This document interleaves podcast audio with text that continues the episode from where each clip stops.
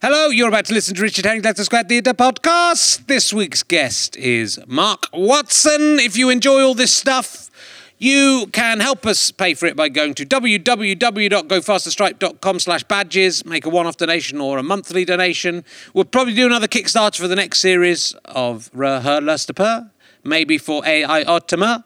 So do keep an eye out for those. Go to richardherring.com slash gigs, find out where I'm gigging. I'm coming to the Leicester Square Theatre throughout August and September doing all of my old shows. It'd be lovely if you could come and see one, two, three, four, five, six, seven, eight, nine, ten, eleven, or all 12 of those. There's a new one at the end called Happy Now. Uh, nothing written for that as I speak, but hopefully by the 12th of September there will be some stuff. So, anyway, let us crack on with this week's episode of Richard Herring's Leicester Square Theatre podcast. Ladies and gentlemen, welcome to the Leicester Square Theatre. Don't be scared. Please welcome Richard Herring.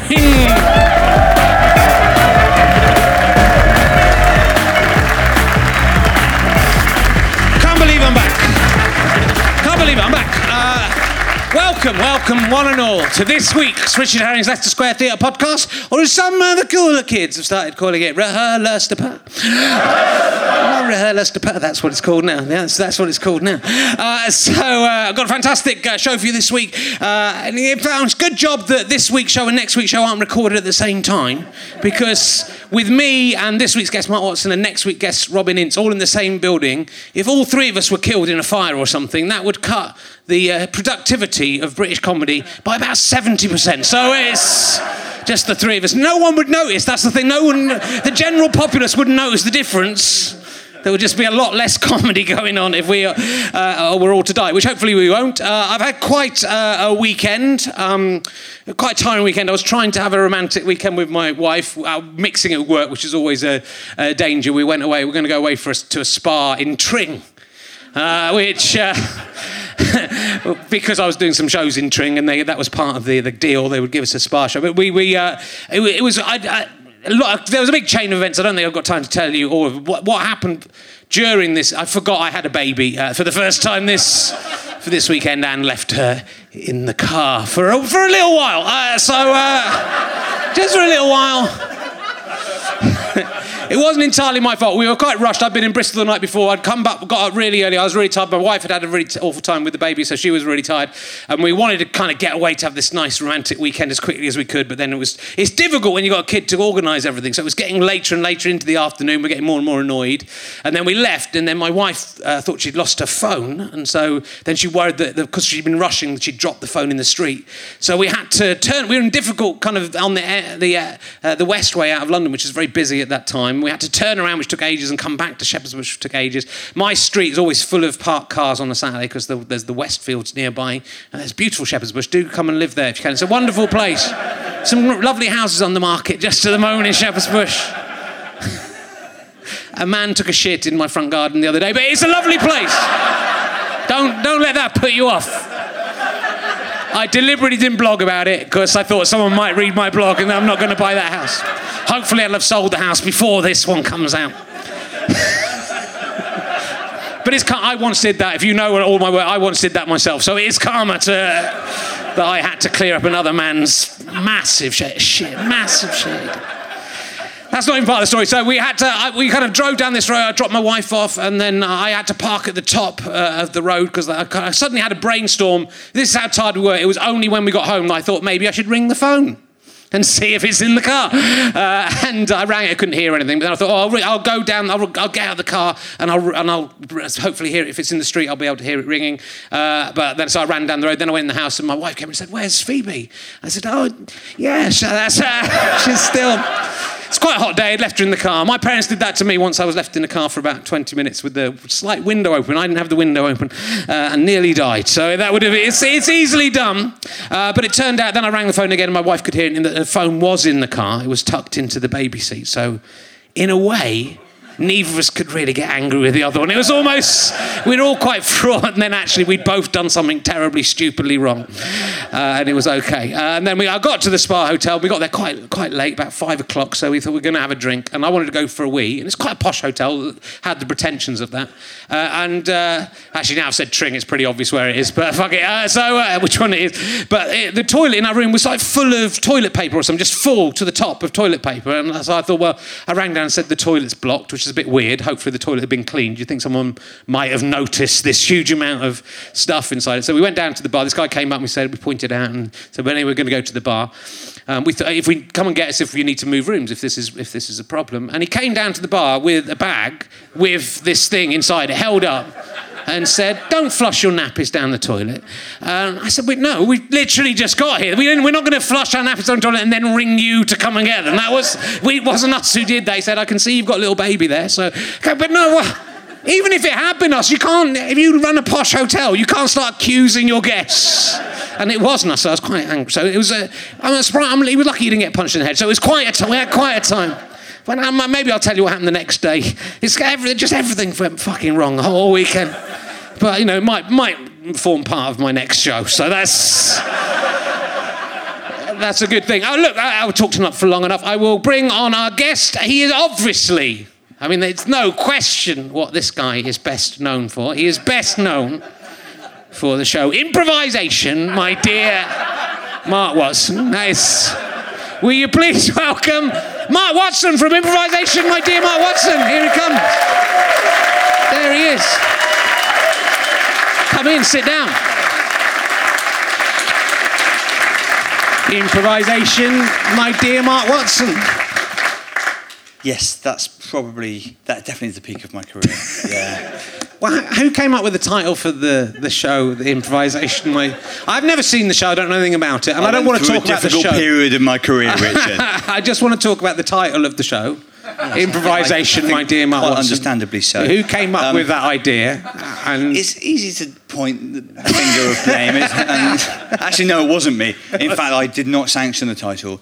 Um, because you know, Sherlock Holmes never said elementary, my dear Watson, anyway. No, he didn't. And also, he said elementary, my dear Watson, not improvisation. Yes. And there was didn't use the man's first name. No, he didn't. No. So his caption was really Watson. You dick. Get off that. Those are your fingerprints.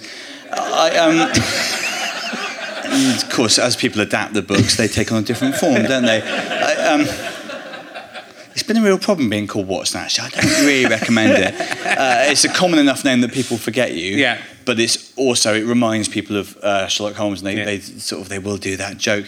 Yes, unfortunately, um, uh, this production company had this idea for doing an improv show. They thought I w- should host it. Yeah. So far, fine. Uh, and then um, the bloke said, I thought we could call it Improvisation, My Dear Watson. But luckily, um, it didn't look like it would ever be commissioned. so I thought, I just sort of humoured him and went, oh, that sounds like a lovely idea. And, um, and then unfortunately it was made. Yeah. And suddenly you've got a show called Improvisation, My Dear Watson, and you're called Watson. It's, it's called, like impro- dick, it's called Improvisation, My Dear Mark It wasn't called My Dear Mark Watson, was it? it was. I mean, I'll be honest with you, I didn't watch it. That is what... I mean, if it was called improvisation, my dear Watson, I thought I would have been, I would have been less thought, angry about it. I thought it. it was, yeah. Christ. Next, you'll be telling me my 18 hour shows were marketed as 24 or something.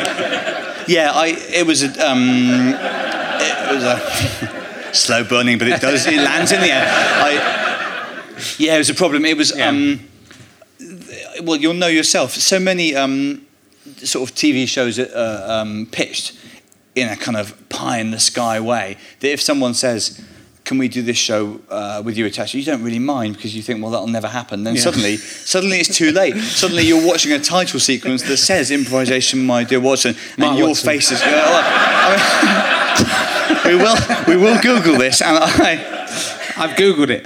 Believe me, if it was that, I would have let it go because that's close enough. Improvisation, but my dear Watson. my dear Mark Watson. Shit! is that really what it was? Yeah. Oh God, I'm going to have to add that. I thought I had enough problems in my life. There, uh, I am trying anyway. to bring. The, I've had some of the cast of improvisation. My dear Mark Watson on the show. The cast were good. I'm Josie trying, was in it. Yeah, she's Ru- been on. Rufus Hound was in yeah, it. Yeah, I think he like, was. It was really. Um, If anyone from that show is on this show, that is what they're introduced as being their most famous. Yeah. It's one of the biggest shows of the decade, to be fair. Yeah. Good, but you've done some other stuff as well. I, I was, I was hoping I to make we'd that never bit, get onto that. I was yeah. hoping to make that bit last an hour. Uh, the, just a full hour. The people that made it were hoping that the show would last an hour. Yeah. Um, so uh, let's move on. Uh, Well, I want to ask you about cheese first of all. I'll stand my ground on this. You don't I- really like cheese. No, I don't like it. That's what I Um, under- as I understand it. Yes, I know. People nearly always make that noise. Um, it's perfectly straightforward. I don't like cheese unless it's a binding agent. In other Yeah. words, in the lasagna uh, or uh, on a pizza or something where the cheese is not a primary flavour, where it's, uh, I'll have it as a, as a binding agent. I mean, this is completely, I don't even know why we're having this conversation. It's a completely rational point of view. I just Yeah. don't like the taste of cheese. But then don't eat cheese, even as a binding agent. Yeah, but you, you, then I wouldn't be able Flowers, to... flowers are binding. You could eat a pizza with flour on the top. Yeah, if I never ate any cheese, I would never have pizza, for example. I'd Yeah. be robbed of lasagna. So my thing is, I'm benign towards cheese, but I won't have it. If you gave me a piece of cheese, I wouldn't eat it. Sounds like cheese is a major part of those two things that you like, though. So I'm, I'm just wondering if you, if you maybe tried some cheese. No, I don't like cheese, We've got Richard. backstage. We've got the the No, most eminent fromagieri. Oh no, Man. no! The last thing I want to do is eat cheese. Okay. I, I'll just say again. I hate to keep using the phrase "binding agent," but uh, I um. So, for example, in a lasagna, you don't really notice you're eating cheese because you ha- you got your bechamel sauces, which I realise is cheese based, but it's not. Yeah, like, it's not. Like, that's fine. What I won't do is I won't eat a piece of cheddar. I won't eat a piece of ca- uh, camembert in particular. All those Yeah. soft cheeses that people uh, cook in the oven and stuff like that. I mean, Yeah. I think that's inexcusable, really. I, I, f- I think of myself as a liberal, but when someone sticks a camembert in the oven, I think it's time to it's time to have a big But- discussion, really. If you're eating a Um, baked camembert, the camembert really is a binding agent in that baked camembert. It's Oh, kind yeah. of holding the. It's all a the baked, stuff. well, it's a binding agent, but it's also a primary agent. What we call Okay. a primary agent. In fact, it is. I was saying in a baked camembert, camembert is the primary ingredient. So I, I can't tolerate that. Basically, what I'm saying is I hate cheese, but I accept lasagna is really nice. Um, but even within the realm of pizza, I won't have a Four Seasons pizza or I won't have a pizza where cheese is overrepresented. Yeah. Uh, yeah, I, I, I'll have a Hawaiian pizza because the headlines are ham and pineapple and the cheese is sort of a, it's actually perfectly sensible. Like I, I, as I say, I, I think you kind of we're making a drama out of this where it doesn't need to be. Right? Yeah. All right, we'll move on. You are cripplingly afraid of thunder and lightning. I understand. yeah, you've done. You've. I have done my research. research. Yeah, well, like- the, the thing is, we share a tour manager, you and I. So I've managed to get.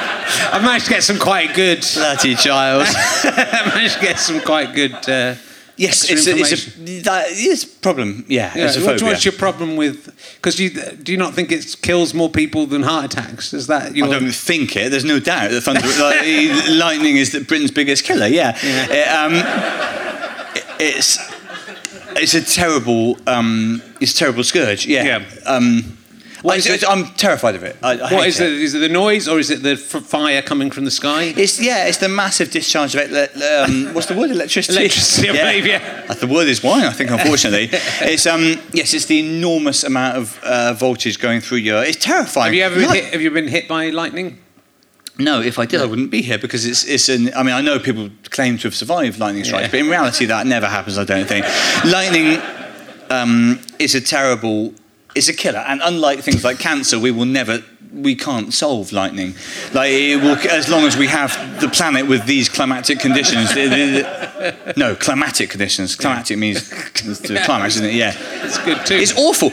Lightning's terrifying. I'm amazed that people aren't scared of it. Every time there's a storm, people, if anything, people quite enjoy hmm. Storms. We go, oh, let's go out and run around and wave the golf club in the air. And I, I think it's like lightning's horrifying. It's, it's if you get struck by it, you're, you're I mean, you die. I believe primitive people were very scared of it when they. I believe your the mum was.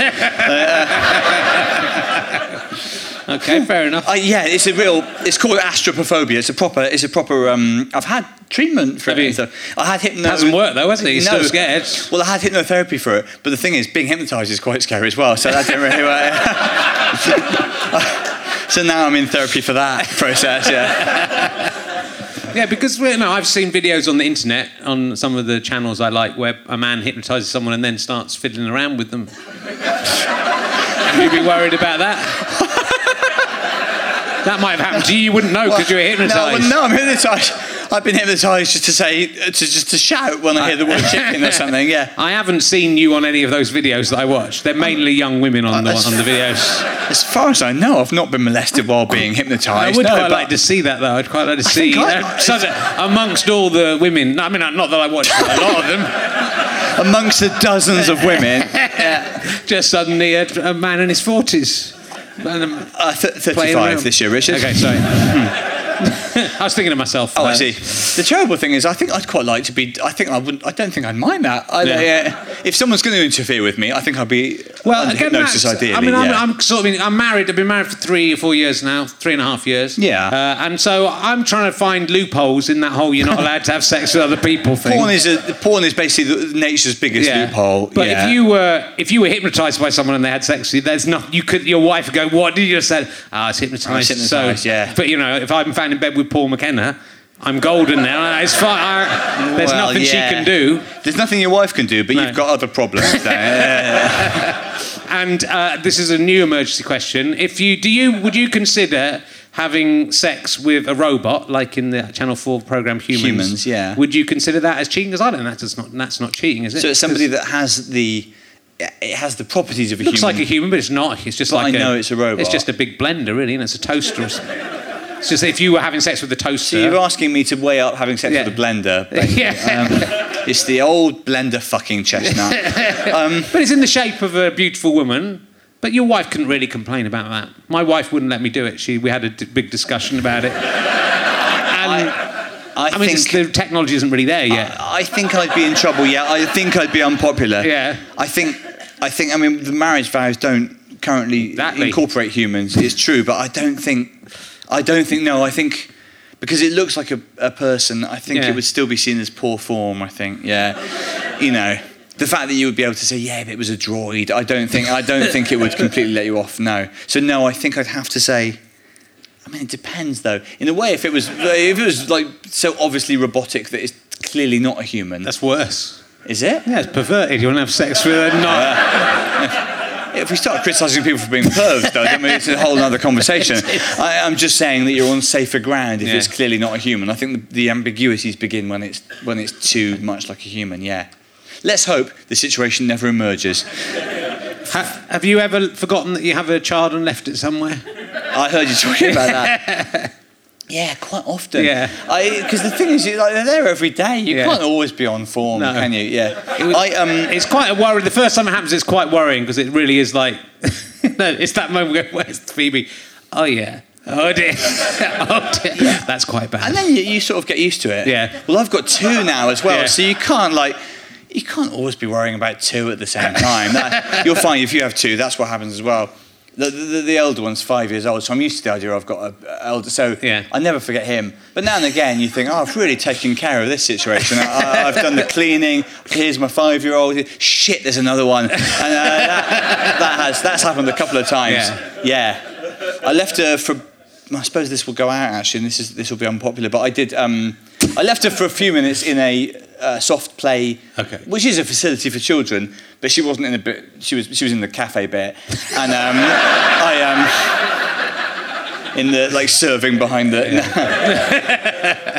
and that was and genuinely I, I, I just had a moment where I thought Shh, ah, I've got two children so yeah I mean it, Yeah. it's um you shouldn't judge yourself your harshest critics will say you've only got one so it should be possible to remember that Yeah. but you know it's, it's, it's a lot of it's you know you Well, get used to having life without children don't you and then do. suddenly you've got to factor in a well, new and then variable there's you're tired, and there's lots of stuff going oh, on, Oh, and your wife's running around looking for phones and stuff. That you know, that Oh, is- it was a it was an ex- exceptional circumstance. you deserve all the sympathy you can I get do. out of it yeah She was safe in the car. Hmm. oh it's not like you left her in a sort of No. lion's den or something I also, when I parked the car, I've got I've got an automatic car, and the handbrake should come on automatically, but sometimes it doesn't. Oh. And the uh, and the car, when I parked it, it rolled back a bit, and then a woman and a small boy were were crossing the road behind it. And then she looked at me really angrily. Yeah. So that also distracted me from because I nearly killed a child as well. yes And it would have been an awkward day if you killed a child Oh, yeah. and then neglected And your then own forgot child. that my own yeah. child was there. sort of karmic, I suppose. and that was in yeah. prison. When I'd be in prison, and go, oh yeah, I forgot.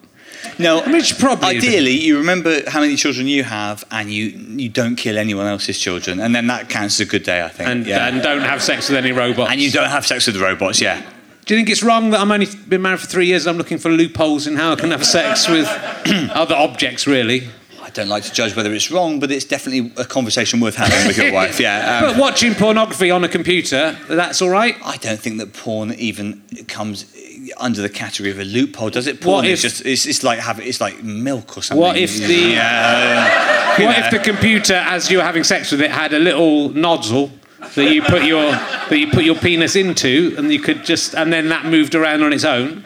Would that count as cheating? Because I don't see Well, where. I don't well, think it would count as cheating, but I don't think it would count as a very good evening either. Uh, I mean, Hand, you could be doing other. You could be doing other stuff with your hands. oh, I agree. It's pragmatic. watch. Yeah, I just um, then it's going uh, like a little milking machine. yeah, I, like that, and then is that cheating? That would that be cheating? So as long as it's your own hand looking and imagining you're having sex, or watching having sex with those people? I, think, and I, you're older than me, and I don't want to give you kind of what might seem patronising lifestyle advice, but Yeah. I don't think you should uh, jam your cock into the vent of a computer. No, I. I um, I think if at all possible, you shouldn't do that. It would that. be a special device. I'm not. My computer is currently in the Apple Store because it's got something spilled on it. But that's That's going to come back with quite a detailed report, I think. Yeah, they might be called genius, but they won't have seen anything quite like this before. Yeah, I'm not worried about it from a moral point of view. I, No. just, I just think you can probably even even I'm with the trying to- strictures of marriage, I think you can do better than I'm putting it in a trying to work out what where the point where the sex with the machine becomes unacceptable. That's all I'm saying. So watching a machine and and, and, and some would say but being a voyeur secretly masturbating over the thing on that machine. I don't know why I'm asking you these questions. No, I don't know either, but you here we just- just you know, I trust you. I feel like you would know the answer. Yeah, answers. I know. We're having a lovely time. Yeah. I, um, I think basically it's fine to do pretty much anything involving your dick and a computer from a moral point of view. I just think you might come away feeling a little bit disappointed with your life. Okay. But it, uh, clearly you've, you've been to lower ebbs before, so. uh, Fine, I take it all back. Stick it in there and see what happens, yeah? I'll give it a go. Um, I've got one more question from. Gi- from Giles for you. Could you tell me what your Aussie Rules Football Prediction League is called? So, um, I mean, this is very niche to be Thank you, fair. okay. But um, as you've said, Giles is my tour manager, also Richard's tour manager. Um, the two of us are basically the two English people interested in Australian rules football, which for me is part of a general suite of sport uh, obsession. So we have a prediction league where we bet. Um, not for money, just for honour, on the um, results of uh, Australian rules football every week. Uh, we've, this is our third season. We've had two seasons. I won both the previous seasons. And so I think, understandably, the competition is called the Watson Cup. And um, that's. Um, uh, every year Giles says that he'll buy a trophy and give it to me. Never, he's never got round to it. Yeah. So all I've had out of it is the honour of, of uh, having it called that. Yeah, okay. Also, this year I'm uh, 12 points up. I um, which I don't like to dwell on it, but I'm like there's a lot wrong with me, but I can definitely tip Australian rules games to uh, quite accurate. Previously, the Watson Cup was the name given to the Connect Four tournament conducted annually between me and my dad, which um, I've talked about this on stage before, but it was it ended in 1989 because. Um, I lost in the decider and I threatened to commit suicide. Um, left a note on the kitchen table saying I've killed myself because you're better at Connect Four than me. And um, my dad came up the stairs, knocked on the door, and I said, yes. And he said, nah, thought not. Um, so um, the, the, the name, the Watson Cup, has lain dormant for more than 20 Okay. years. But now it's been, and as I say, it's not an ego thing, it's purely that I was the inaugural winner, so that's why I have it. Yeah, And if you lose, will you kill yourself? yeah, yeah, probably. Yeah, okay, Yeah, I, like, there's no, you have to try and win. I don't really like sport. You do like sport. The only thing I can know that I remember about Aussie rules football, I don't doubt this guy's still playing because this is about 10 years ago. There was a player who had like a finger that was always bothering him and meant he had to t- he couldn't play Aussie rules football. Yeah, he's his, retired now. yeah, it was getting on his nerves. You say you don't like sport, but you pay close attention I do, to what Lord a- Sugar says about sport. this is a good story. He had a bad he had a bad finger, so he kept on missing games. So he decided to have his finger amputated. so that he'd be able to play. He wouldn't have to. Yeah, that's right. Yeah. Yeah. That's quite a commitment. To, I, I admire that man. Yeah, I think if you're prepared to have a finger lopped off So you can play to play a game that involves both your hands, it's almost worth admitting you just shouldn't be in Yeah. sport. Yeah. Well, I, I sort of am interested in sport in a comedic level. I find it kind of funny, but it's one because it's one of the things I'm not interested. But I'm not interested in a lot of things that m- normal people are interested in. Like Yeah. I'm not that interested in music, and I find sport kind of a bit ridiculous. No sport, no music. Yeah, What just- do you get up to? Is it I mostly just, porn? Yeah, mainly sex with computers. Yeah, working out, trying to invent a porn bot computer is my what I'm trying to do I've my got, I understand that. I've got quite a lot of things that I, Yeah. that I don't do, which which the majority of people are interested in. But yeah. I find- like I don't really watch TV. I No. hardly ever watch TV, and I'm not on Facebook, so I feel alienated from quite a lot of human society. Yeah. But sport's quite fun. I mean, I, what I enjoy about sport, which maybe you would enjoy as well, is the, I, I like the idea of people who aren't very good at sport being playing sport and people going to watch that. That would be more interesting to me well, yeah. than to people who are really good. Just people who aren't that good. It's a shame we don't have a professional circuit for. Um, so what nearly happened there? I nearly made a joke about the Paralympics, and I went, but I now I was like, um, that's, but you can see why that would have been a catastrophe for my career. And also, it would have been completely distasteful. And I think the great thing is that I definitely didn't make the joke. Uh, however, this You've is certainly, you've certainly rescued it yeah. I, in a way that just stopping and not saying anything could never have done. Oh yeah, no. it's definitely lucky that I brought it up and then backed out of it. I think, yeah, that was the safest thing to do. Right, on we go. When you started doing stand-up comedy, you did it with a Welsh accent. Yeah. Yeah. You're not Welsh, so what's going on? Well, George, our sound man, said he compared you to that woman who blacked up. Pretended to be black. Because he's Welsh. And I think he's quite offended that, Yeah. you, that you would pretend to be Welsh. and, and I did use to black up as well. To be fair, uh, and I did a thing with my eyes. But um, well, um, they can't see that on the podcast, luckily. it's filmed, Mark. Fine. It was that. It was like doing like Chinese eyes, but in an offensive way. Um,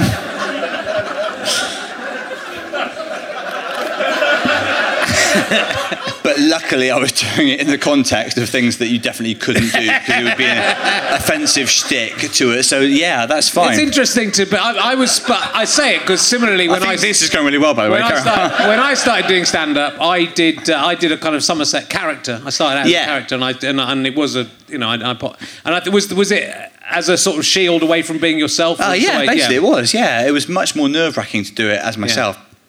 And if you're, I've sort of got used to it now. But if you are up there with your own uh, voice and personality, you do sort of think, oh, this is shit. Uh, plus, when you're starting out, and I had done a Welsh accent plenty of times before, but, uh, because my family, my mum's Welsh. I've, I've heard Welsh accents. Like I grew up in Bristol, so it's very Is it your real mum or just a woman you call your mum No, who I- you have photos taken with? Yeah, no, my, my real mum is a Welsh person that I never speak to.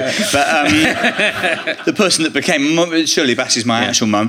But the, um, the, my real mum, uh, yeah, she's got. So I'm used to Welsh accents, and um, at university, the uh, handful of times that I did comedy, I would do it with a Welsh accent. So when it came to doing stand up, I thought, but the thing is, and it might have been the same when you started, I didn't really have a plan for it to go well. I, I just thought, well, this will be fine. I'm only doing five minutes. When you start out, you do tiny chunks of comedy. So you don't have a long term plan. And then gradually it became, I, it went well.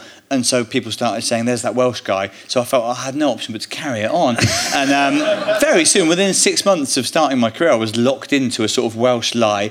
And um, Did you pretend to be Welsh off stage oh, as well? yeah, I, Yeah. I, I, yeah, I, um, I did, we went to a gig once and I was doing the Welsh accent in your car uh, because I, I, would, I felt like if people, if I didn't use the voice off stage, and that, this is why it started to crack for me because I, I felt like I can't really do this for my whole life. The- I would do the gig and I'd get in the car and we would all be driving home and I'd go, yeah, no, it went pretty well. Like, okay, I, I, uh, relatively happy. And uh, if it's a four or five hour journey, you would think, well, this is a, for 20 minutes on stage, this is quite a big ask, really, to pretend to be Welsh. Then I got invited to a dinner for young Welsh achievers.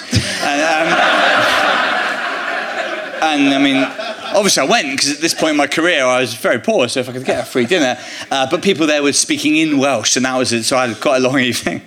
Um, and after that, I started thinking, this won't really do. Yeah, and. Um, Plus, there was Rhod Gilbert at this point. I mean, Rhod and I had been in a lot of we our careers came sort of in parallel. So, and I was aware all this time he was much more genuinely Welsh. So, for a variety of reasons, I, I sort of had to drop it. Yeah. Did you do a show with Rhod in Edinburgh? Is that right? yes, we did Yeah. a show of like Wales's top two Were you comedians. pretending to be Welsh? Then? It was Wales's Yeah. top one comedian, yeah. Uh, but I was from Bristol. It's only twelve miles. Yeah, I'm. I'm oh, I'm this close to being Welsh. If there's ever an Anglo-Welsh war, there's every chance Bristol will become part of Wales if that Wales is successful in that war. Oh no, I don't think so. No? No, I, I like to think Bristol will stay loyal. Yeah, in the terrify. I once dreamt there was an Anglo-Welsh war. I, I, I, it's one of my most frightening dreams ever. About uh, five years ago, I dreamt I was in my garden, my old house, and there was an England v Wales war. So we were being bombed by. Uh, by the Welsh, Yeah. and um, I was there doing my stand-up voice, going, "But I am Welsh." and uh, but the, as you can imagine, the the uh, the Welsh equivalent of the Luftwaffe knew no mercy. and um, anyway, I woke up and it was basically fine. Yeah. As with so many dreams, you've just got to ride it out. I'd just say to the Welsh, you know, remember what happened last time, and we will win. So don't even think about oh, it. it's not worth it. No, don't think about it because we'll win. It's much better if we stay in harmony with that. And the yeah, Scottish, but really. yeah, You would back England in the war, yeah. Yeah. There's just more manpower. There's far yeah. more. I'm, not, I'm Yeah. against Scotland. I'd be quite scared, but not Wales. uh, so, We've, we're much more numerous than the Scottish, but yeah, they are quite fierce, aren't and they? And they don't really care about, you know, staying alive. No, They live in Scotland, so you know it's I mean it's a lovely, can be a lovely place. yeah. I'm just thinking about. it. Limmy is a guest in uh, the future if, if he doesn't hear this one. So uh, it's uh, just practicing for when he's on. Uh, and uh, well, let's let's talk about this. We'll get this uh, out of the way. Um, your Magners cider advert. Oh, I'm glad we're getting out of the way. Yeah. I was terrified we wouldn't bring it up. yes, uh, pear cider. yeah. Pe- It was pear cider. And uh, quite famously, uh, Stewart Lee did a routine about this. I was going to say, you're not even the first person out of Herring and Lee to bring this up. Yeah. and I'm also the first person to call it Herring and Lee. I, uh, I don't know why that happened. The correct, it should be, that is the correct. And we actually, uh, when we, we had a quite a big discussion about which way round it should be. Yeah. I didn't really care. Uh, our producer at the time said she thought it should be Herring and Lee, and Stu felt very strongly it should be Lee and Herring.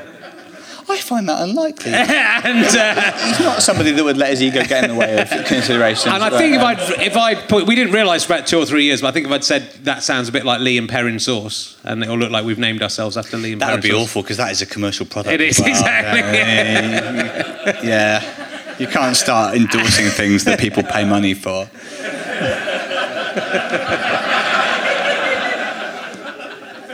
Uh, y- oh, I might as well say. No, I, I don't know. Yeah. So, um, here's the the state of play between me and Stewart Lee, your erstwhile collaborator, is that I did. Uh, you know, there are other pod. There's other podcasts. Yes, I do. So, um, They're not as good though. They're not worth watching. feel terrible. so I did Stuart Goldsmith podcast. I referred in a very respectful way to Stewart. Just um, he said, "Have you ever thought about having a drink with Stewart Lee and, and talking through this side of business?" Yeah. And I said very flippantly, "Stewart is, is too successful now. He's become a sort of uh, idol to the comedy world. I would need a special uh, pass to talk to him." And it really was a flippant remark. But I received an angry email from Stewart saying, um, I understand from your podcast you need a, in inverted commas, special pass to talk to me. What does this refer to? Why are you... So uh, frightened because that's, Stewart Lee. I like, I, well, I like him. I respect him. And also, you can, he can have you deported. Uh, so, um, so like he has, he's definitely, he's like the eighth most powerful person in the country. So, um, so I wrote him back in quite a detailed email saying it was not meant as any sort of slight on you. It just uh, I was just referring flippantly to the fact that you now have uh, kind of you have been beatified by the comedy world. People like me uh, feel as if we can't offend you now with that blah blah. And it was really respectful. Um, and I replied, and that reply came from me within half an hour of the. Yeah. Uh, but nothing. I've not heard back from him. I don't So- think he reads his from from my dealings with him by email. I don't think he reads his emails. Well, so he would just he'll just not. say that you've you've carried on saying that. That's what. But what it means is that I'm basically communicating with Stewart Lee through podcasts now. Okay. So, uh, so I'm just if he's listening to this, please, Stewart. Just um, I think uh, let's let's we can work this out, Stewart. Uh, I'm sorry about my uh, occasional commercial sellouts. It seems. I mean, it just it seems odd to me when a lot of. Uh, I mean, I I, I can understand it because I, don't- I don't. I, apart from the stupid adverts I've started putting onto this uh, show, podcast, I would I would I, I would find it. I find it sort of compromising to to be in an advert in some ways. but I God, also. yeah. But I also. But I also think it's up to an individual to choose. It seems weird to pe- people are kind of getting picked on Well- as individuals, and there's so many people who do do adverts. It's just it's it's just that's your own personal view. My own personal view is I don't really want to do them. Uh, I but I think I, I could have my arm twisted by two hundred and fifty thousand pounds. That's that's all you'd want. It's, um, yes, I had mine twisted for an awful lot less than that. Yeah. Uh, it's fair to say. But it's just the point where your arm could be twisted, isn't it? There was a point where my arm could be twisted, I think, but and I say this, and I've already said this um, in relation to the advert, and it, it kind of sounds disingenuous, but I genuinely thought that no one would care at all, like I because. I'd never done a TV advert before, but I had done, you know, promotional stuff and things for bits. And I just sort of thought, because I don't know, I think partly I don't watch very much TV and I don't interact with adverts at all. Like I, I never remember any adverts or so. I just sort of thought this is pretty innocuous. I, I, I'd certainly never see a comedian on an advert, and, and I suppose, and again, this sounds naive now, but my radar was uh, Stephen Fry. Fry, eh, at the time, was on an advert for tea bags or something. Yeah. He, in the time, in the 12 months before I did my advert, Fry uh, had done two or three adverts, and I thought, nobody has more respect, um, more of the love of the general public than Fry. So if Fry can advertise basically anything and get away with it, that must mean that there's a convention where people accept that. Uh, uh, but I think I, what I misunderstood was that. I'm not as popular as Fry, so Fry, Fry has accumulated a lot of credit already, which means that if he's flogging tea to you, you think, ah, fuck off, but you're still Fry. Whereas when people saw me, but the other thing was, I like, I just, I don't know. I think comedy, comedy is a very, very left wing sphere, and I, I, I suppose I feel like. I, I mean, I'm not like a. I'm. I am sort of. A, I'm a voted Labour. I'm not exactly a. I wouldn't describe myself as capitalist by any means, but I do sort of feel like. Uh, basically, I think my point is adverts are meaningless. I don't think they matter. I think if someone is stupid enough to give you money to advertise something, you might as well do it, unless it's something that's really morally reprehensible. I wouldn't have taken it on if it was something that I thought, if it was a product that I thought people would. But I couldn't imagine people would be offended by Magners pear because it's not even the most successful pear cider, as we all know. In fact, it's third now. There's Kopparberg now, um, and even at the time, it was it was Bulmers was uh, clearly the market leader, and they were hoping with my campaign that Magners would overtake Bulmers. But uh, I looked recently, and Bulmers has got a bigger lead than ever. Um, and it was not a very good advert. And but yeah, I'm still kind of.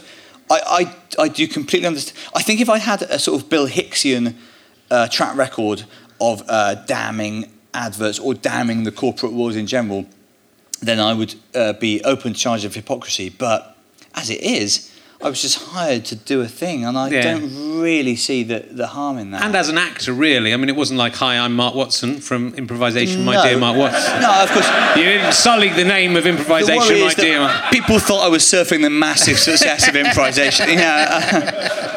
And I understand that, that that show had its hardcore fans that were upset. Um, I think there's, yeah, a, there's a level of sort of being patronising about it, and you know, I, I think about this a lot because and I don't, ever- you know, I've turned down the things I've been offered. I don't get offered very much, so it's not. It's easy for me to say I'm not that bothered. But I also think there's a sort of patronising element to it. It's like I understand that adverts are evil, but the people that you're who are watching this out into the, the world, they might not understand that, and they might be taken in by the lies. So you know, it's, it seems a patronising attitude in that I, way. I do think that a bit, I, I, and I, again, I, I'm prepared to sort of be wrong on this issue, but you know, somebody, a well-known comedian, uh, gave me a lot more abuse than Stewart for it, and um, his thing was like, well, how can you advertise booze? In a, this is a nation of alcoholics. Teenagers that like your comedy are going to see that. And firstly, if if the upshot of the advert is that they buy pear cider, we're all safe because you, the, amount of that you'd have to drink before you manifested any sort of drunkenness is, uh, is physically impossible.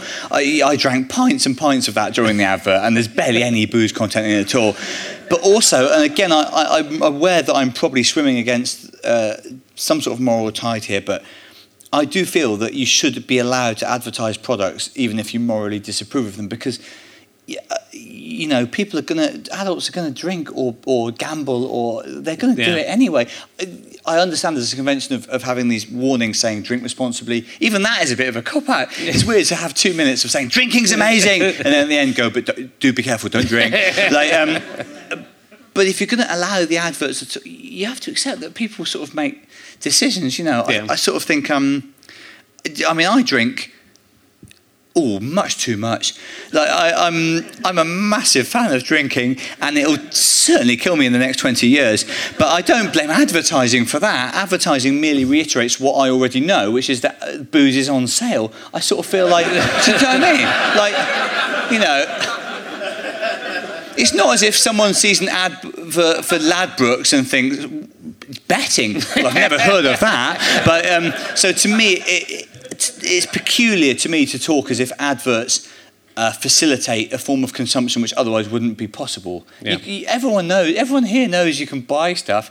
If, if someone advertises it, you're not more likely to buy it. You still make your own decisions Yeah. against this, it has to be said, I bought a flat from the advert. so um, I'm completely aware that I, I'm in a morally dubious position. And to be fair, I've not done an advert since, but not because of that. Yeah. Just because uh, the success of the Magners advert didn't allow anyone else to hire me. Um, but yeah, I do, I do feel that. I, I, and I also said this at the time, and I would say it again now. At the time the Magners advert was offered to me, I'd just written a novel which took nine months and which. Um, ultimately was published, but at the time it didn't look as if it was. But I'd been dumped by my publisher, and I, I have a lot of kind of projects like that which are quite, you know, labour intensive and um, artistically high minded, and which you get hardly any money for. So if I'm offered something like an advert which um, is potentially lucrative, although this sounds um, like something you would say in your justification, I genuinely see it as an opportunity to fund things like I've written five or six novels without ever making any money out of them because that's what I love doing. And I've done quite a lot of other projects which, which don't ever pay. So that would be my answer to people like Stewart who see it as a kind of compromise. I think that throughout history, um, people that want to write things like poems or books or plays have had to rely on the patronage of uh, rich people, and if that takes the form of Magners Pear, so in that case, uh, uh, as a result of the Magners advert, I was able to spend six more months reworking the novel, and I did in Yeah. get it published. So uh, that's that's the, in all seriousness, that's the way I justify it. Well, life is full of those kind of compromises, and it, it, it Yeah. is a question of whether then something, whether a thing you want to do exists or doesn't exist. Then Yeah. you, you know, sometimes you can't stay true to what the 16-year-old you would have said, maybe. No, or- but think- but even if the 16-year-old didn't say, you know, I think sometimes people, especially Stewart, can think, "I think this," and therefore it is universally true. I think and I- it yeah. often is, but often but- is, and I do but- respect him, and I, I, I genuinely respect people that are principled enough never to take an advert. I would say if the 16-year-old me had uh, dreamed of nothing but being a novelist, if that person had been approached and said, "So you can, uh, you'll be a novelist, but you'll be you'll be." Uh, chucked by your publisher, and to revive your novel writing career, you have to advertise cider. I think I would have definitely said, "Yeah, fine." Do you mean Strongbow or something like that?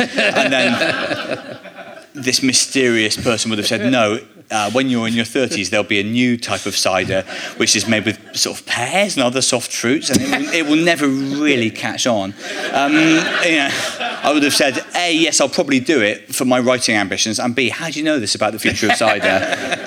So, yeah, I, I don't regret it, I don't think, because um, I, I was able to do a year of writing as a result of it. Um, But was it I- weird being? I mean, I, I think it's of interesting that then it became a thing that obviously comedy fans uh, follow Stu a lot, and so did that become a? Did it become more difficult after the after the routine? Or Well, I was it? didn't like that much because um, nobody wants to be the butt of the routines of somebody uh, as famous and as oft quoted as Stewart Lee. And um, but I didn't blame him. I, at no point did I think it was unfair. I did accept that if you take uh, the money to do an advert, you you'll you'll be criticised. Um, maybe comedically, maybe. But the only the sad thing really is that I really respect Stewart, and um, it's hurtful to be uh, criticised by people that, of whom you have a high opinion. But I don't know. I I sort of um. It's true that it's it's very weird to be in a routine that people come up to you and sort of quote, and Yeah. um, I, I'd rather not that. I'd rather, um, well, I suppose I'd rather. The three things that comedy fans most commonly say to me are: third is something about a joke of mine. Second is Stewart Lee's thing, and the first thing is I love your bit about uh, your suitcase, which is actually Rhod Gilbert. But um, course, I always say thank you very much. yeah, it's a shame. I mean, it's um, it's especially a shame because I'm um, quite I'm not a particularly uh, confrontational personality, so I'd never have imagined that I'd be in a situation where I'd made enemies of Frankie Boyle and Stewart Lee, two of the of the opinion formers of contemporary comedy, and. Um, yeah, I hate it. I hate. I, I, I, I hate. I hate being um, that guy because, also because, and again, I hate to kind of. I'm only banging on about this because, well, you've touched a nerve. Yeah. But um, I did it. I did it on purpose. there are a lot of comedians out there whom you could criticise of riding some sort of gravy train towards um, commercial success. I would say that although I did do the advert, I've done like I've written all these books and all these marathon shows, and the majority of my career has been spent doing relatively kind of unusual projects that don't uh, make any money and that don't really garner much attention from the general public. So I think what hurts for me is that I like to see myself as the sort of person that is in that camp of Yeah. alternative, of genuinely innovative comedians.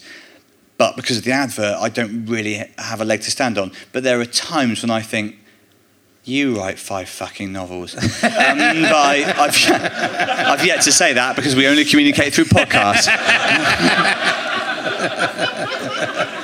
and a sixth one on the way. Plus a graphic novel coming out, and graphic novels aren't lucrative. Hi.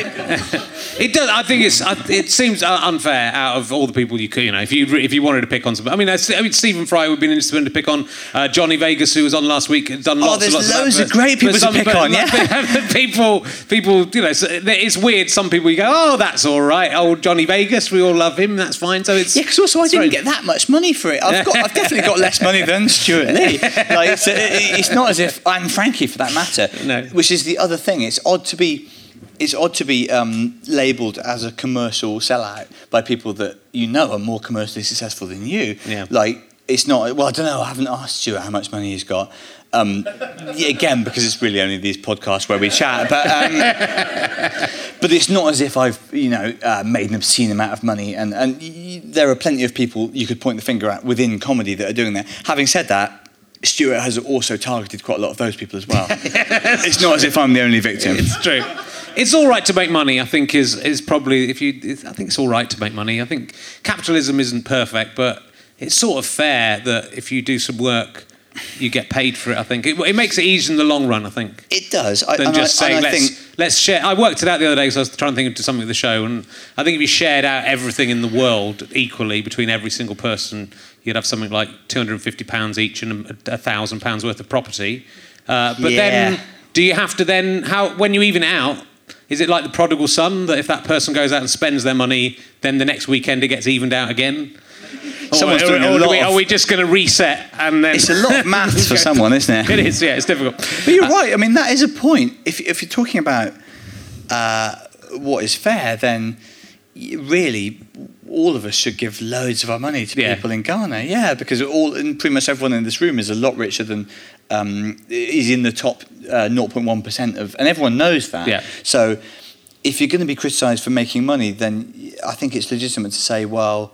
You also have quite a lot of money. Why Yeah. you- what are you doing with it? What, Well, you it's know- like those people who say check your privilege on, you know, Twitter or fa- Facebook. Yeah. Are using a computer, uh, which is already It worth means that more. they're more privileged than- yeah. Even if they've just got access to it, they're more privileged than most people in the world.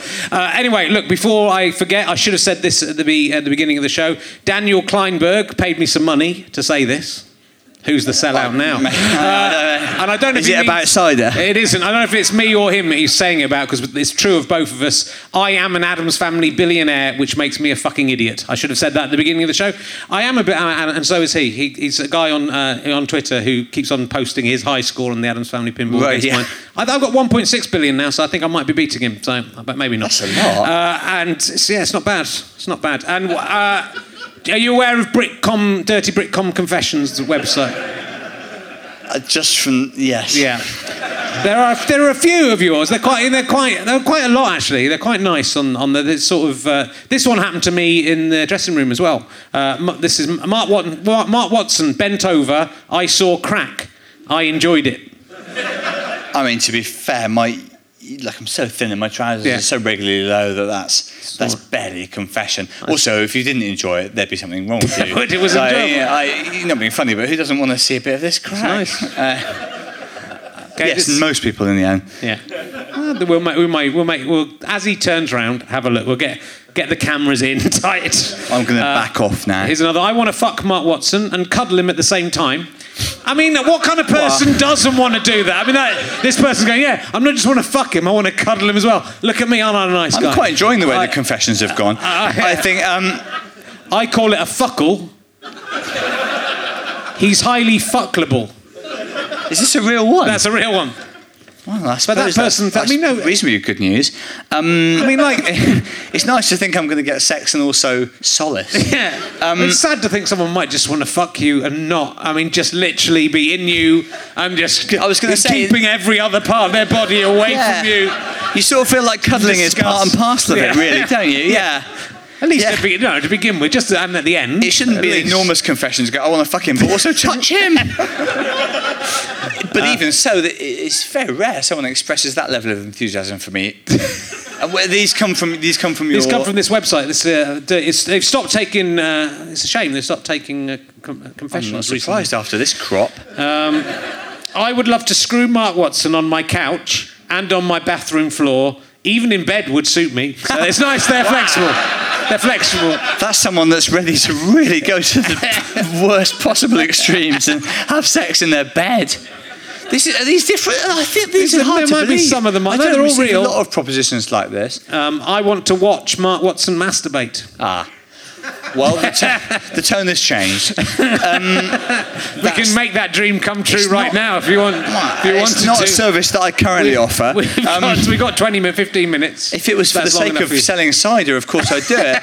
but um, I don't. I don't normally masturbate without some sort of brand attached to it. Um, this is incredible. I wish I was on this site more often. Yeah, you should go and have it. It's a very, you know, it's kind of an ego boost and a terrifying. peculiar. Why would you want to watch somebody, even if you liked somebody, why would you want to watch them masturbate? Wouldn't you want to?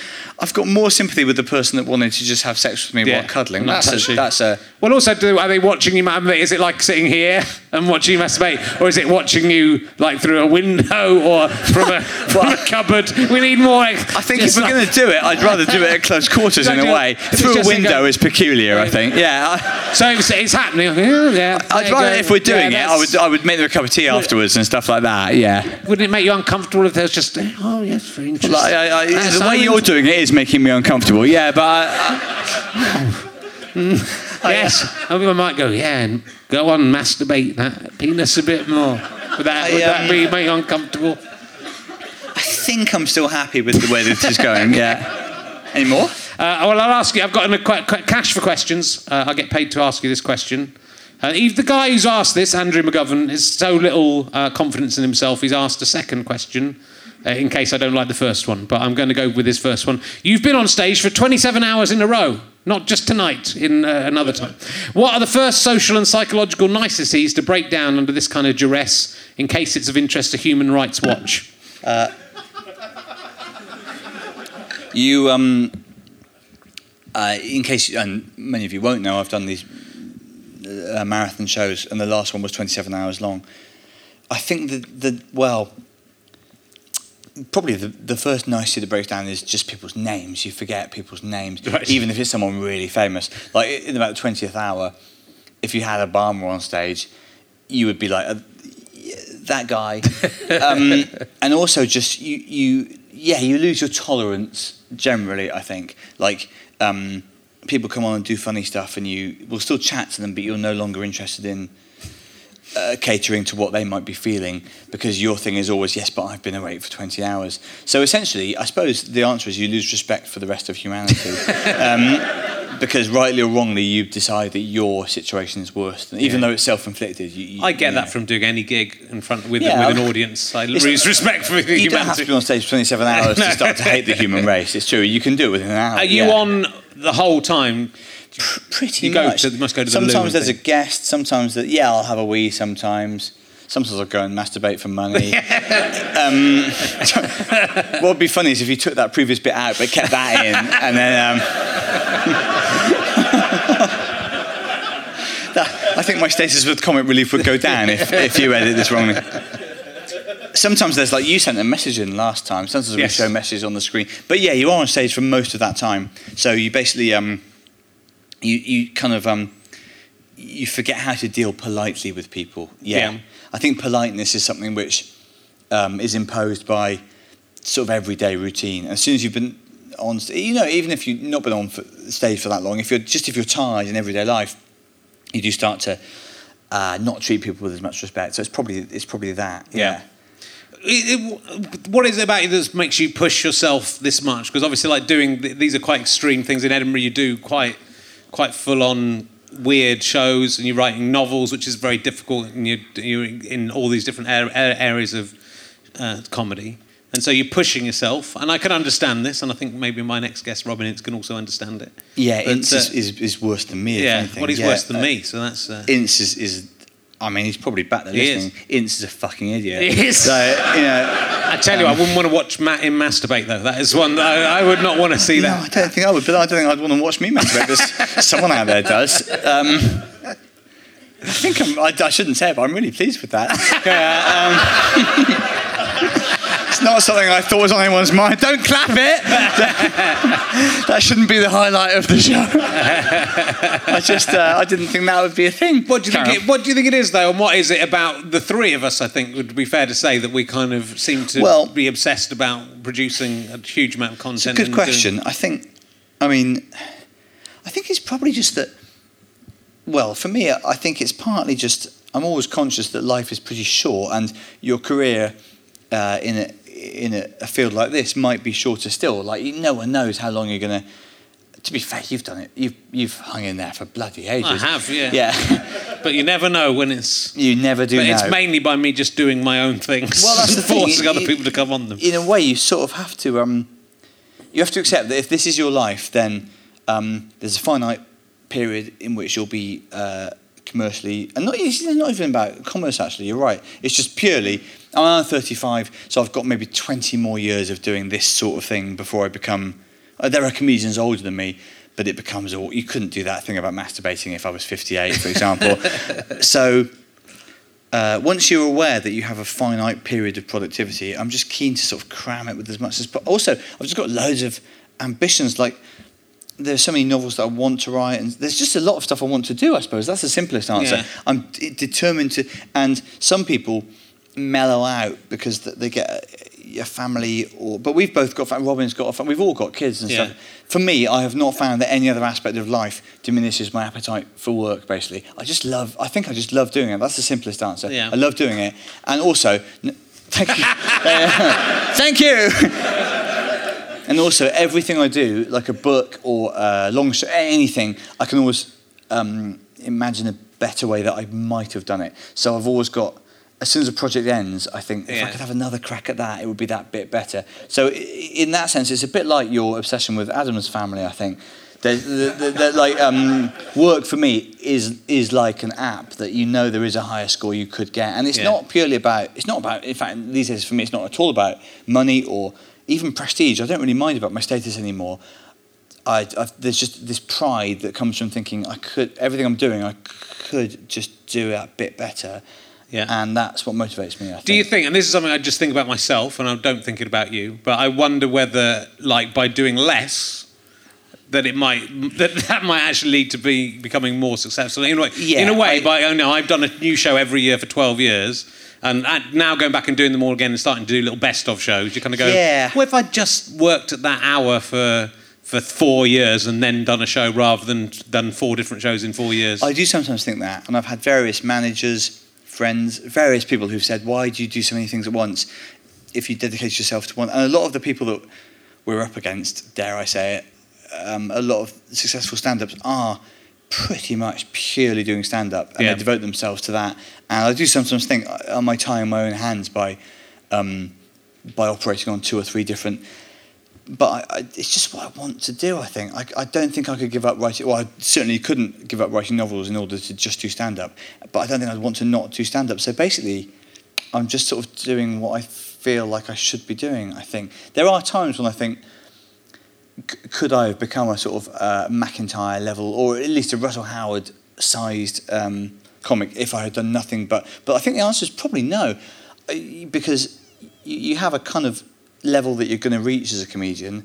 I've reached mine. I think it, it probably couldn't have been any higher than in football yeah. teams championship. I'm like I'm about like whatever, like the 40 second comedian. In the, like, that's probably where I was meant to go. I Maybe, think. but I also think that suddenly, Like- you know, well, but you, know, you took at Stewart, at something can suddenly happen. Yeah. You know, suddenly at a point in your career, and suddenly something changes, and it and it becomes something else. Yeah, and to be fair, that could still happen, I suppose. But I think, I suppose I don't regret any of the things like novels or any of the um, projects that I've taken on which have eaten a lot of time away from my stand up. And I also don't regret having the stand. No, I think I think I'm just a, a person that's happiest doing lots of projects, and I'll continue to pursue that even if it's to the detriment of all those projects. yeah, which is a, probably a shame. But, and uh, again, for somebody, for anyone like Stewart or anyone that might accuse me of being kind of um, commercially minded, I would say the the final disproof of that is that I've willingly pursued five or six career strands in a row, knowing that all of them are screwing each other. Yeah. So I, I've basically committed career suicide because I really like books.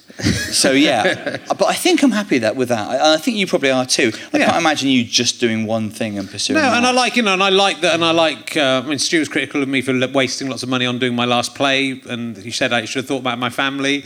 But I'm glad that I wasted that money on that. I'd rather spend the money that I've made from doing other things, which I'm lucky enough to do, on creating more more work that hopefully will, you know. so- But also, Yeah. you you can't start thinking about your family. But no, but uh, also everyone you're taking a punt on, you know, you're taking a punt. If that thing becomes successful, then then it will become com- you, the money Well, you've yeah. spent or the time you spent on creating it will become commercially viable anyway. But you know, all you can do with this business, I think, is to is to just do what you think's good and hope someone will agree at That's some point. basically exactly the same thing that I do. And stand up is a very flimsy sort of thing. Yeah. Writing is a very, all of the things individually are quite a frail thing to hang your career on. So I think it's, I think it's worth having those different things. Yeah. Yeah. But also, I would just be unhappy. If I wasn't doing stand up, if I was just writing books, I'd be looking at stand ups thinking, I'm roughly as good as Russell Kane. I've got a very different approach to hair, but like I'm, you know, I, you know. And if I had purely concentrated on stand-up and not published any books, I'd be reading books, thinking, oh, I could-" so in a way, if there's something that you desperately want to do, I think you've just got to do it, whether it makes immediate commercial sense or not. Yeah. Yeah. Uh, uh, again, Robin is a better example of that, even because he does about 28 different projects, none of which make sense as far as I can see. yeah, but, but again, I don't think he could live any other way. Although he's giving up stand-up actually. So Well, yeah, Well, I suspect I'll talk to him about that. I expect and you will, yeah. and encourage him. I'm going to. You're not here till next week. Go away. You're no, I know here. it's a, I know it's a week away. Yeah. It's. He's hanging around. He's But it's almost as if he's watching us. But I well, th- this weekend when I when I went to Tring, they were putting on uh, right one of my old plays, Punk's Not Dead, which I did in 1996. Uh, and I was, I, it's weird having gone back with both Fist of Fun, which we've obviously re-released ourselves and gone back and had to watch and do commentaries of. And in my mind, I was thinking that's that was a great show. It's a shame it never got the recognition it deserved. Yeah. But going back to watch it, certainly the second series, I could understand why it hadn't been recommissioned, even though I thought there's lots of good things in it. I could, well, I could understand why it hadn't been recommissioned because it was a bit of a mess because we, because of the changes they made us make. Really, the first series was pretty good, but also you go, okay, it's not. It isn't like the lost classic uh, sketch show. It was all right, but it wasn't. It was good, But it wasn't. Uh, I was at school. It was, all- but it was all right. But it, what you know, I saw. You come in on I Monday think- and say the moon and the stick, and everyone liked you. I think I, I think I felt like we've been overlooked unfairly. Yeah. And, but also my, my solo stand-up shows, going going back and looking and listening to them all again, in the trying to remember them all again. I thought, oh, those shows were kind of a lot of those shows were great, and some of them are, I'm very pleased with and they're good. But there's still lots of bits, and you go, oh God, that's that's not as good as I remember, or I can see why that, Yeah. or at least I can see why that wasn't successful. But interestingly, Punk's Not Dead, which is the oldest of all, well, it's 1996. Having seen that again, you kind of go, God, that was that was like a real. I did really well. That's a really well written play. So you but should've- nothing happened with it. You, You know? should have retired. I should have. Well, I should have retired, Yeah. but also it's very easy to do something that's good and nobody really knows notices. Yeah, exactly. That is another argument for producing a lot of work. Yeah. Definitely, some of the work that, no matter how good, for whatever reason, will go uh, unnoticed. Yeah. Yeah.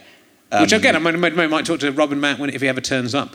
Uh, but uh, but you know, The Office was a, was an example of something that which Robin was uh, completely involved with. Something that I think none of the people in there would have. Th- they all were happy with it, but they wouldn't have thought this will go on to be the most successful sitcom ever. No, you could can't- easily have been um, not. You know, just passed. It very nearly was passed You over. You can't possibly uh, predict what people, what No. of the things that you produce, people will like. Yeah, No. or you know things that are very good can be overlooked. But you know, one thing out of everything I've done doesn't really count for much, does it? But uh, so Still nice though. it's nice to have it. It's nice to see. Very some, successful podcast as well. oh, I got that as well. Yeah, Yeah, it's going. Yeah. yeah, that's good. It's very much dependent on the guest. Yeah, no, Uh. So Well, this will do all right. it is. It's, it's very good. I'm joking. You said you would blog every day for ten years. How's that going? Nah, I, I um, I did do two years, uh, and then I, I had to um, give up because of um, you know when you have kids, Yeah. your your life isn't. It doesn't really work anymore. so uh, it was that. Yeah, I would. I did. I would have kept it going, but I had. I had. Suddenly, I was doing. Um, it was a shame, really, because I Yeah. used to enjoy it. I've that. done 12 and a half I years know. every day. I know. Fuck off. It is. Uh, it is a lot harder with uh, with the baby, but then, Yeah. but then there are it does give you some things to write about, which some people then get annoyed about. But that's all that is happened to me. This um, I'm a little bit behind even at the moment. I'm a couple of I was behind. forced to, to give it up because it was I was um, it was interfering with um, it was politically yeah. So I um, I couldn't really do it anymore. But on the plus side, I've relaunched Fist of Fun with myself in it. So um, Good. we've basically got the same career, but Yeah. just we're just doing it in a different order. Um, I'll ask some emergency questions. I think you're a very good guest, Mark. I was only joking then. I, I, as I say, I think it will do on the spectrum of your downloads. It will be right in the middle, average. But there'll be someone that listens to it and thinks, "Imagine him wanking." Yeah. Someone, whoever it is. Not they want to imagine it; they want to see it. Uh, I've, it's not impossible. uh, if you could take, I've got a, uh, I've got a. Everyone's got their prize. I've got a Carry on. Oh, we should we should finish quite soon. You've got Yes, to do another should gig. finish quite soon. that one. I will ask an easy one. I'll ask one easy one. Have you ever tried to suck your own cock? That's an easy one. It's easy. This is the big end of the show. Ah, is, it, is this Yeah. the, literally the last question? It probably will be because you've got to go and do another gig. I, I forgot. No, I no, I haven't. I always sort of feel like if if you can't get anyone to do it, then you probably have to hold your hands up and say it's not happening. Yeah, I, I don't think it's the sort of thing where you can uh, create your own solution, really. And by hold your hands up, I mean quite literally, because that does take you out of it. I think, yeah.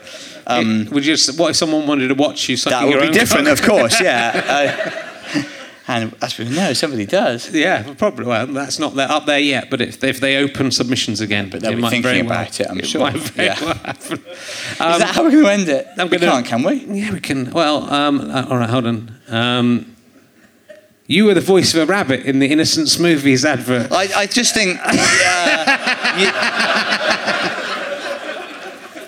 okay, back to the cock. Um, what was Mark Watson's Dry Stone Wall show all about? I didn't see that one. No, nobody did. Because it didn't happen. On. Wikipedia, it says, uh, you know, sometimes pranksters will edit your Wikipedia page. So my Wikipedia page says, in 2014, as part of his Edinburgh show, he constructed a dry stone wall using traditional methods. And um, I don't know, I don't know who did it or why. I don't know why someone's done that. But um, In a way, I like it. I'm just about successful enough that every six months or so, someone puts a thing like that on my I'm, I'm, I was heavily sceptical that it was a real thing because I really thought I would have heard of that. Uh, Yeah, but I, I- googled it, and then there were other articles Yes, mentioning there are, because- happening. So I thought maybe he did do this. So I kind of thought I should quite a ask. few like interviewers now ask me, so how do you build a dry stone wall? Uh, and and other articles without even interviewing me have just written. His projects include a 27-hour show, various novels, and famously a dry stone wall, which he built. Uh, once you've got that on Wikipedia, uh, very quickly it becomes it becomes the new reality. Presumably, you have to do that show in a different venue every day, or you'd have to do constructing a dry stone wall, and then the next show is taking a dry stone wall. There were actually lots of technical challenges Yeah. to it. Yeah, um, not least the fact that it never happened. I, I've got no idea how to build a wall. I don't think it would have been great entertainment either. But the fact that it, it remained up there for months still there. is still there. Still there. Um, No citation needed on there. It's, it's a fact. doesn't even say this page has been. No. so there you go. I suppose I take it as a compliment that people think I'm capable of doing that. Do you think that maybe you should do that show just to what as one in the I suppose eye? it'd be one way of putting the record straight, wouldn't it? But I, I get the impression that it's quite hard to build a wall. Yeah, I, especially a dry, a dry stone wall is no. You just literally. Oh no, I think it'd be very Dry hard. stones, I think mainly it's made of. No, I don't even know where you get dry. st- I suppose I'll go to Homebase or something. But um, no, I think I'll probably. I think I'll probably crack on with the comedy if I can. Yeah. If you're listening, Stewart, I'm really, I'm trying really hard. Yeah, um, That's Robin Ince. I better not ask you his questions. Uh, don't ask me why I'm fucking obsessed with science. You did break my rib. You, you're indirectly responsible for breaking my rib. Yeah, yeah, phrases like "you broke my rib" are very misleading. uh, yes, I yes. It Um, was, it was mainly Key's fault, Tim Key's it's fault. much more the fault of Tim Key. Richard was a guest on We Need Answers, a an Edinburgh late show that I did, which became a TV show, and we had very high stools uh, for the guests. And Herring, uh, it's fair to say, yeah, broke a rib getting. Well, yeah, I was in a, one of my fitness periods. So I was quite uh, fit and I was a bit drunk. And I was- but I've got very short legs. Yes, all in all, a terrible very, combination, These yeah. stools are very high, so I tried to get on, couldn't get on because of my short legs. And then Tim Tim Key held it for me, and I was going to try and leapfrog onto it. I know, and But then he moved it. Yeah, and you and you were sort of saying, "Oh, this hurts. This, Yeah. oh, I'm a bit sore." And it's one of those situations where you think someone's sort of whinging, and then ultimately they've got a crippling injury. yeah, I, um, I got through the show. I didn't win. It was a competition. it was only afterwards we found out you had a. Yeah, It was only a, cracked cra- it was rib, only yeah. a crack rib. That's all it was. It's pretty horrible. Not ideal. Yeah. For com- I do anything for comedy, though. Well, I know you would, that's what- yeah. I'll do anything for a laugh. But that's, what the kind of guy I guys am. we are. yeah. Just insane. I'll build Me too. I'll do anything wall. for comedy or side ed. Yeah. It's been lovely to talk to you, Mark Watson. It was most of what we did was having me. improvisation, my dear Mark Watson. yeah. it really was, my dear Richard Herring. I'm going to look it up, and if it wasn't my dear Mark Watson, I'm going to be absolutely furious. If there is another series, can I be on? Please be on it. At the moment, it's looking a big if. In fact, all I want to do is the is the open, is the opening titles. It comes in, That's all I and then want it'll as well. be- it'll go. I'm going to write it for you. I've done this for two tribes as well. People keep on going. This will be the music. That'd be There'll be images of people improvising and, and this, and then it'll come to me and just my voice. I'll go improvisation, my dear Mark Watson. I can't see that not being commissioned, to be fair. my dear Herring. Ladies and gentlemen, it's my dear Mark Watson. Brian, bye. You have been listening to Richard Herring's Leicester Square Theatre podcast with me, Richard Herring, and my guest, Mark Watson.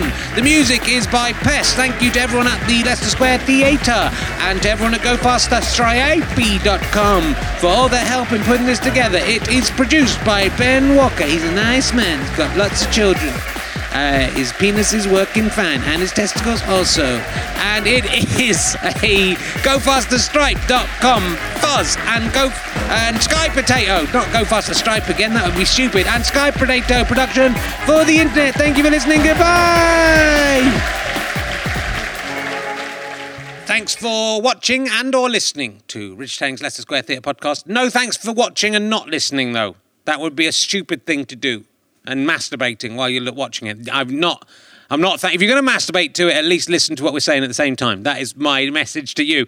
Uh, Andy Hilton has paid us to say something at the end of this podcast. What he wants us to say is egg. So thank you very much for watching. Uh, go to richardherring.com slash gigs, find out where I'm gigging. Come to Leicester Square Theatre to see me doing all my 12 shows uh, over August and September.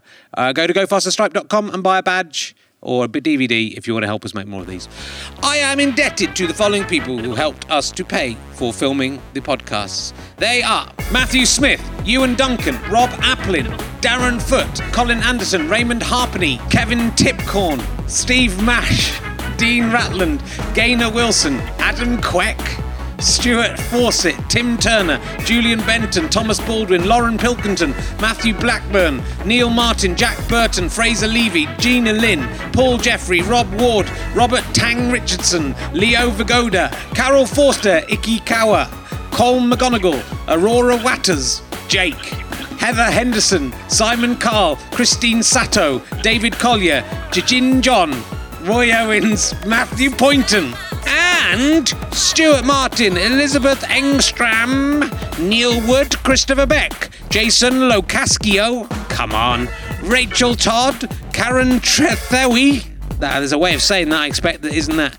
Karen Trethaway, Karen Trethaway. says it's a Cornish name. Good to know that the Corn, Cornwall has the internet or that someone from Cornwall has escaped. Uh, Amy L. Paul in capital letters, and Chris Heath. Thanks to all of those and all the other people who gave money to our Kickstarter.